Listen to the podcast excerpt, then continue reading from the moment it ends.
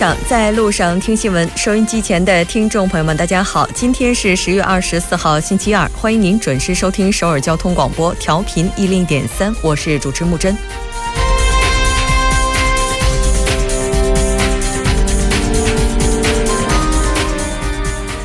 今天，韩国政府发布了家庭负债综合对策，收紧贷款制度，限制拥有多套房产的业主贷款购房，同时也旨在扶助小微业主与低收入群体。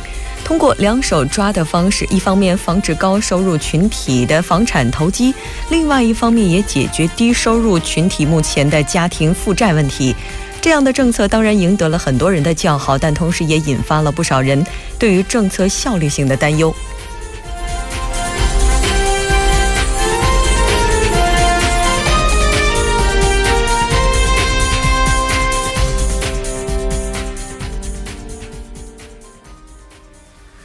文政府的家庭负债综合对策实施在即，那不知道各位收音机前的听众朋友们有什么想法？那也欢迎您发送短信到幺零幺三跟我们进行分享。接下来来关注一下今天的要闻新闻。在韩国，韩美日防长商定采取必要措施应对北韩的核挑衅。韩国政府发布家庭负债综合对策，限制与支援并行。新闻在中国，中国外交部发言人表示，中俄两国在半岛核问题上立场一致。中国央行周一开展两千亿逆回购操作。走进世界，美国国务卿蒂勒森突然访问阿富汗，与阿富汗总统举行会谈。菲律宾国防部长宣布马拉维战事结束。新闻放大镜依然邀请专家学者放大探讨新闻热点焦点。那今天我们的主题是新北方丝绸之路能给三国带来什么？能否实现三赢？从每周一到周五晚六点了解最新动态。那锁定调频一零点三，新闻在路上。稍后是广告时间，广告过后为您带来今天的新闻在韩国。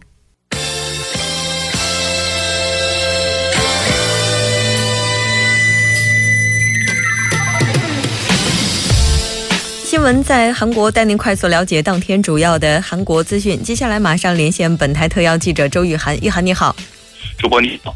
很高兴跟玉涵一起来了解今天韩国方面的主要资讯。我们先来看一下今天的第一条消息是什么？好的，第一条是韩美日防长商定采取必要措施应对北韩核威核挑衅。嗯，那昨天我们在韩国新闻当中也报道了，韩国国防部长官在菲律宾和美日防长举行了会谈。根据了解呢，在这次会谈当中也是就北韩问题交换了意见。我们来看一下最新报道。好的，那么据韩国国防部的消息呢，韩美日防长借出席东盟防长扩大会议举行第九次韩美日国防部长会谈后呢，发表联合的报道资料。那么称呢，将持续的采取导弹预警演习和反潜演习呢等必要措施应对北韩的威胁。那么当天呢，韩国国防部长官宋永武呢同美国国防部长官马蒂斯、日本防卫相小呃小野四五点。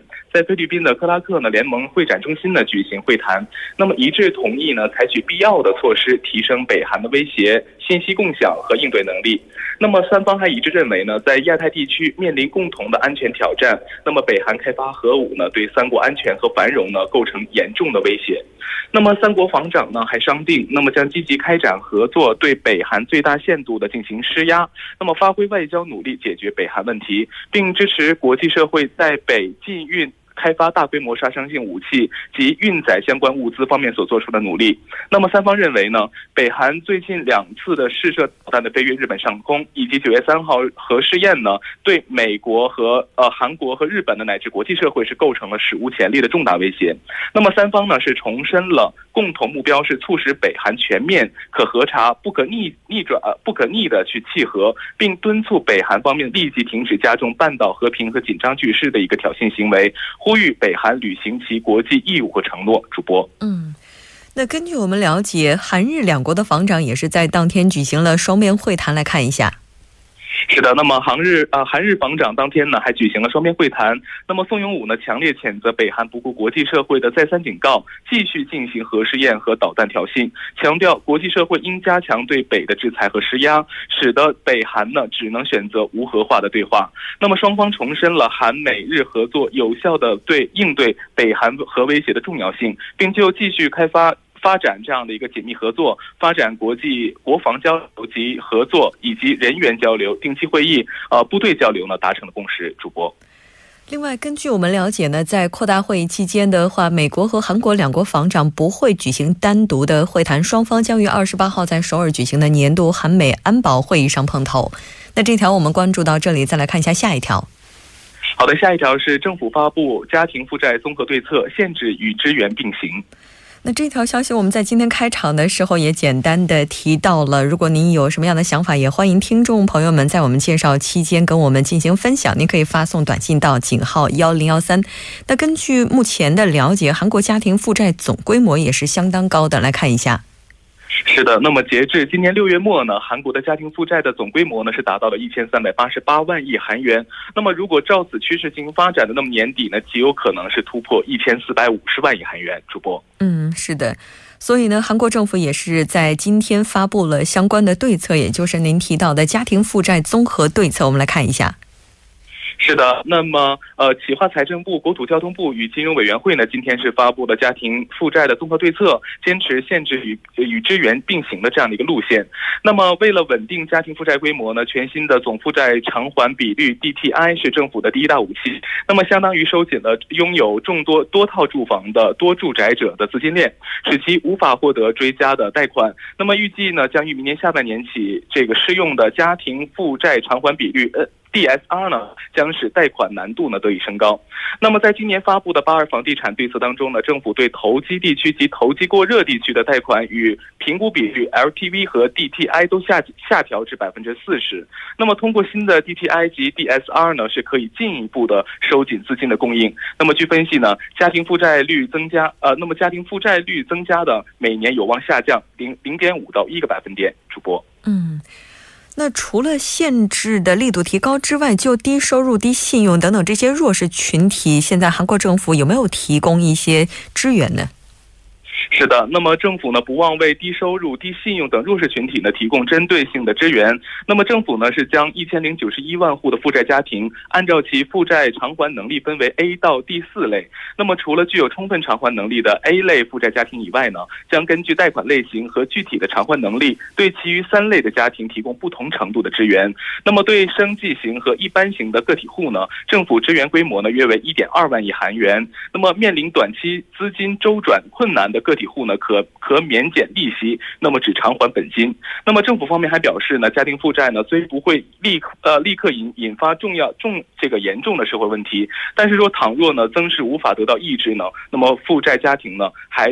呃，还本付息压力呢会日益增大。主播，嗯，是的，就像我们今天开场提到的这样，政策的话也许得到了很多人的呼应，但它的效率性是否能够实现预期，现在还是有待进一步观察的。再来看一下下一条消息。好的，下一条是三星李健熙全球富豪榜排第四十一位，财产价值逾两两百亿美元。嗯。那其实根据我们此前的了解的话，在今年上半年发布的这个富豪榜当中，它的排名也是列在五十位之后的。这个增值的速度如此之快，到底是什么原因呢？好的，那么根据美国彭博社发布的这个亿万富翁指数呢，截止到本月二十二号呢，李健熙的财产价值呢为二百零七亿美元，那么创财产价值的新高，仅一年的时间呢就增加了六点七亿美元。那么在福布斯杂志今年三月推出的这个全球亿万富豪统计当中呢，李健熙当时位列是第六十八位的。那么三星电子股价猛涨呢，是李健熙财产增值的最主要的原因。去年十月每股一百五十一百六十万韩元的股票呢，仅隔一年呢就已经涨到了两百七十万韩元以上。那么二十三日股票收盘价呢为二百七十一点五万韩元。主播，嗯，那刚才提到了李这个目前的话，李健熙他是排在第四十一位，那他的长子李在镕目前的排名是多少呢？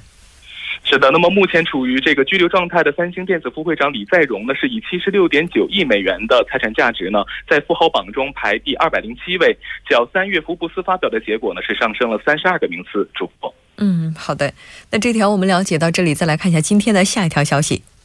好的，下一条是韩国高考临近，教育部发布对策为考生保驾护航。嗯，韩国的高考也是在即了，教育部也是发布了相关对策，我们来关注一下具体的内容。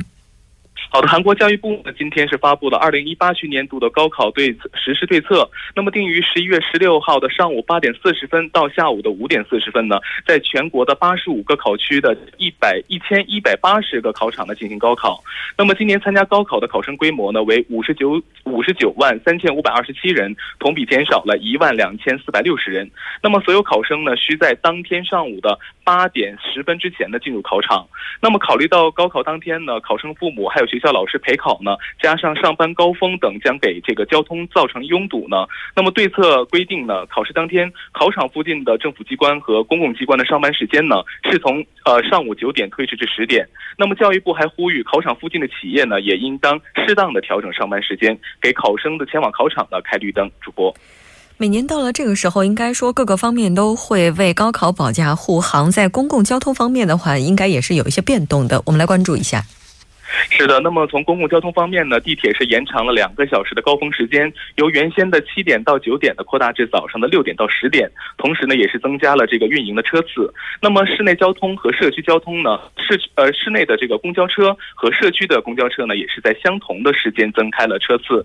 那么同时呢，为了方便考生加快速度去达到这个这个抵达指定的考场呢，高考当天还暂时的取消了出租车的这个尾号的限行政策。主播，嗯。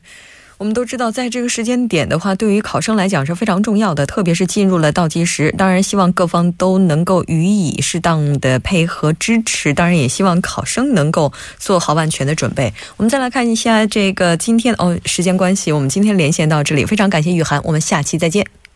再见。那稍后我们为您带来今天的听首尔。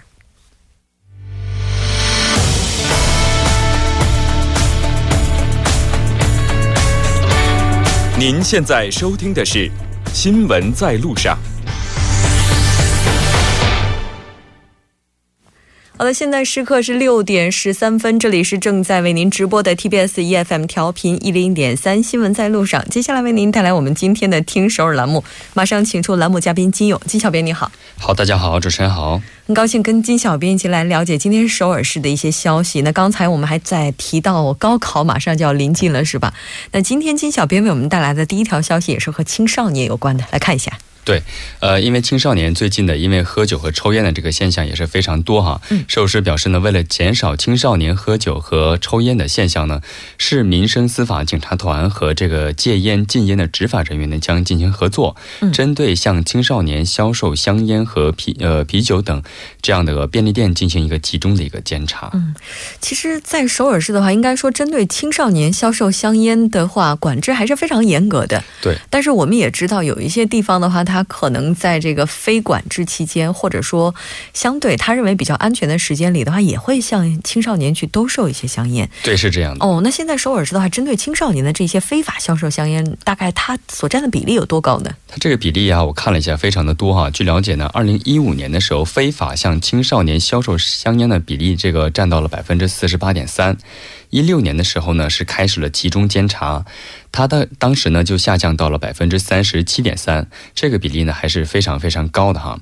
而且呢，首尔市为了解决这些问题呢，都采取了非常多的措施啊。第一个呢，就是在每个便利店标识这个警告的标识，这个在之前我们也介绍过啊，它是禁止向未成年人销售香烟和啤酒的这样的一个呃一个标识。目前呢，首尔市内有七千七百个店面有这样的一个标识。该活动呢，也是便利店公司和这个首尔市相合作义务。性的进行这个标识，从一五年的标识率从百分之四十四到一六年的上升到了百分之九十四点一，而且据了解呢，首尔市还将促进这个禁止这个向青少年销售的一个制度，叫做啊这样的制度是什么呢？就是打算。只要是购买这个香烟或啤酒的话，都将出示身份证。以前我们总觉得自己要是被人要身份证的话，哎，是不是我长得比较年轻啊？对，今后的话，这可能会成为一项制度了。嗯，那我记得在之前的话，像这个金小编也提到过类似的，比如说这个香烟的话，特别是在青少年当中，它的这个吸烟率是比较高的。对，当然也希望通过这样一个制度降低他们的吸烟率。我们再来看一下下一条消息。好，第三、第二条消息呢是首尔市啊，最近发布了近三年期间呢发生火灾的次数和这个发生的因素哈。三年期间呢，发生了一万八千一百七十九起火灾啊，火灾哈，其中呢。冬季发生火灾的比重是最大的，它是五千八百六十七起，占到了百分之三十二点二。因为这个火灾带来的死亡总人数呢是八百二十五名，其中呢一百零三名的死亡当中呢，冬季发生的是呃死亡人数占到了百分之三十九，是四十名，负伤人数呢是七百二十三名，占到呃总啊。总人数是七百二十三名，冬季呢死亡呃负伤人数是占到了百分之三十七，是二百六十六名。嗯，从这个年份来看呢，一四年是五千八百一十五名，然后一五年的时候是五千九百二十一名，一六年的时候是六千四百四十三名，这样的话是逐年增加的一个趋势了哈。嗯，那像这些火灾的话，刚才您也提到说，在冬季的时候发生的概率是比较高的。我记得之前看过有一条报道，就是说在中国的情况况大概也是类似的，因为取暖啊等等这些原因。那在韩国的话，它这个火灾原因一般都是什么呢？火灾原因呢，就是因为什么取暖的设备当中哈，我们有有一个叫做在冬天的时候，为了防止水管爆炸，它会它会在外面包裹一层这样的热线，专门有这样的热线哈，它是一个防冻的设备，因为这个设备呃起火灾的。件数是一百六十九起，嗯，然后呢，因为我们平时经常使用的电褥子哈是一百零二起，嗯，对，这个时候呢，因为什么呢？因为我们晚上睡觉的时候可能开着，然后睡觉上班呃起来上班的时候忘关了，对，对，这样而且通过它那个老化现象的话，可能就会引起火灾比例比较大哈。是，还有个就是暖风机，嗯，七十三起。哦，嗯，所以马上就开始越来越冷了，很多朋友也开始会要使用电褥子了，所以一定要注意早上出门的时候要把它给拔掉。对，那当然不管怎么样，防火防灾等等这样的意识还是一直要有的。我们再来看一下下一条吧。好，第三条消息呢是，寿司表示呢，将在二十六号和二十七号两天呢开展一个说明会，叫做“第一次上学服务”。哎，什么叫第一次上学服务啊？对啊，这个名字比较特别哈，它就是呢，就是在网上可以申请学校，因为我们都知道以前呢都是通过家长带着孩子去学校报名，还要排队，对，还要 排队，还有相关的手续，爸妈可能要还请假去陪孩子去申请。对，但是呢，这次呢是通过网上就可以申请进行办理相关的手续。据了解呢，十一月一号将正式运营。这看起来是针对就是双职工家庭的，因为有一些父母可能都需要去上班，没有办法陪着孩子去上学，国家开始出面解决相关问题了。对，是这样的。哦，还有说明会，这个说明会的情况我们来看一下。对，因为这个毕竟是第一次提出的一个这样的一个服务服务说明会嘛，嗯，所以它需要一个介介绍哈，它的地址和时间呢都是不同的。首尔市教育厅表示呢，东部地区和西部地区呢进行的时间是不一样，东部呢是二十六号上午的十点钟，在。首尔中浪区的区民会馆，然后呢，西部地区呢是二十七号的上午十点钟，在首尔市的西大门区的西部教育厅。刚才也说了，这样的话会减少这个家长的负担，同时呢，这个服务呢出来之后，还可以减少学校方面一些人力的投入和一些相关手续的一些时间。对。然后呢，特殊教育的对象呢，比如说就是低收入家庭的优先报名权。嗯。它是十一月六号到八号呢是可以优先报名的。嗯。然后呢，一般的报名就是正常的家庭的孩子的话呢，可以进。在十一月的二十二号、二十七号进行报名。我们换一种思维方式想一想，之前都觉得家长带着些孩子，带着孩子要去学校报名的话，整个程序特别的复杂。对，站在学校的立场的话，他为了针对每一次学生的报道，也要投入大量的人力与物力。嗯，这应该是双赢了。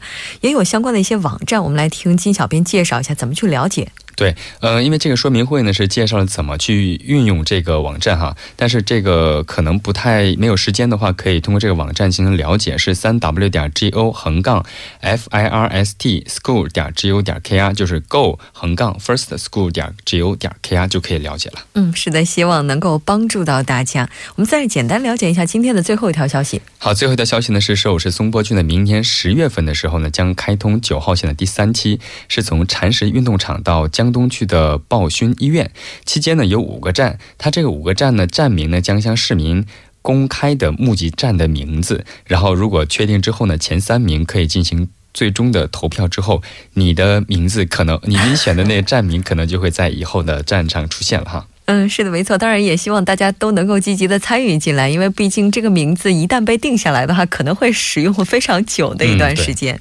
好的，非常感谢金小编为我们带来今天的这期听首尔，我们下期节目再见。好，再见。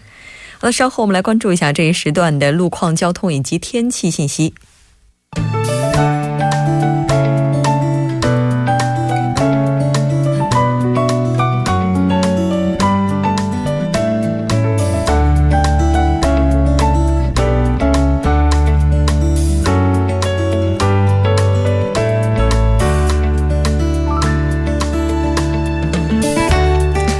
大家晚上好，今天是星期二，这里是由程琛为大家带来今天的首尔市交通及天气情况。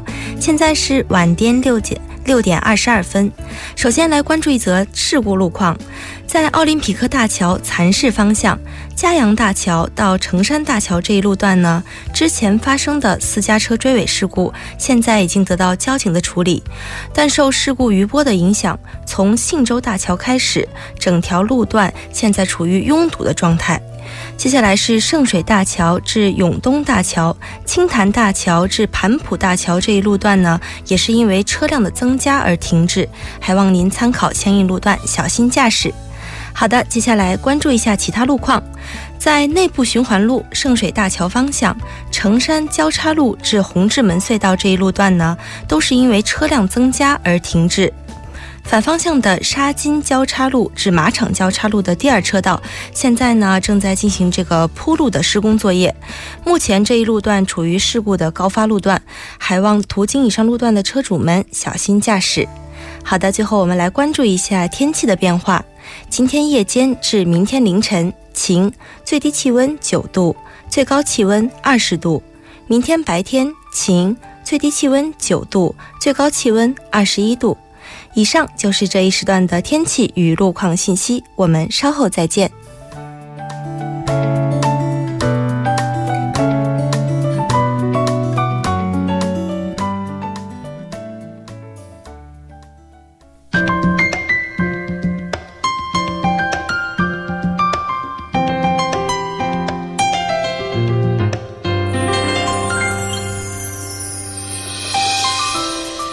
首尔新生活为您介绍首尔市面向在韩外国人推出的优惠政策、开办的教育讲座、举行的庆典。那接下来马上就进入我们今天的首尔新生活。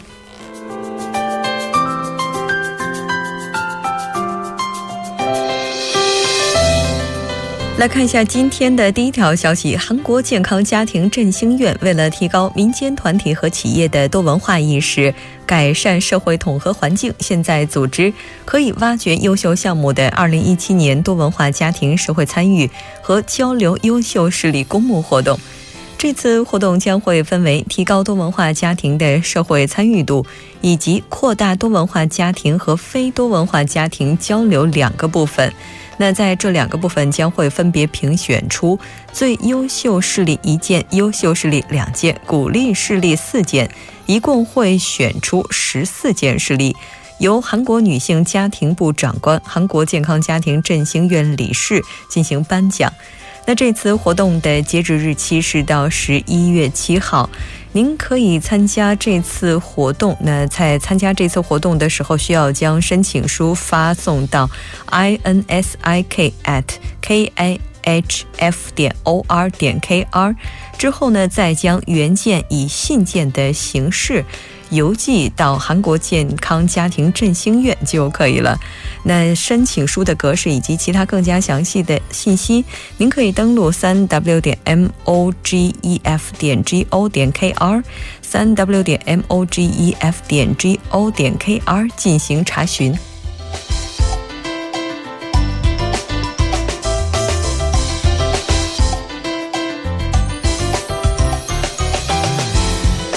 再来看一下今天的下一条消息：韩国京畿道将于二十九号在鞍山文化广场举办世界人融合一家亲的庆典活动。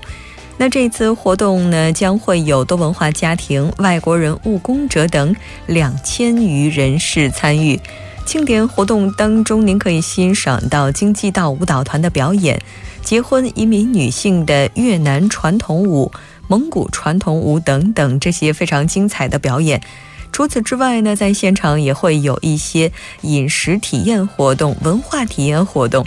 当然，为了帮助外国人朋友呢，在现场也设置了一些咨询处。如果有雇佣劳动法务问题、结婚移民女性就业问题、健康保险、多文化子女教育等等这些问题，都可以在现场得到帮助。当然，最重要的是一定要记住，这次活动是在二十九号在鞍山文化广场举办，也希望您能够更多的参与进来。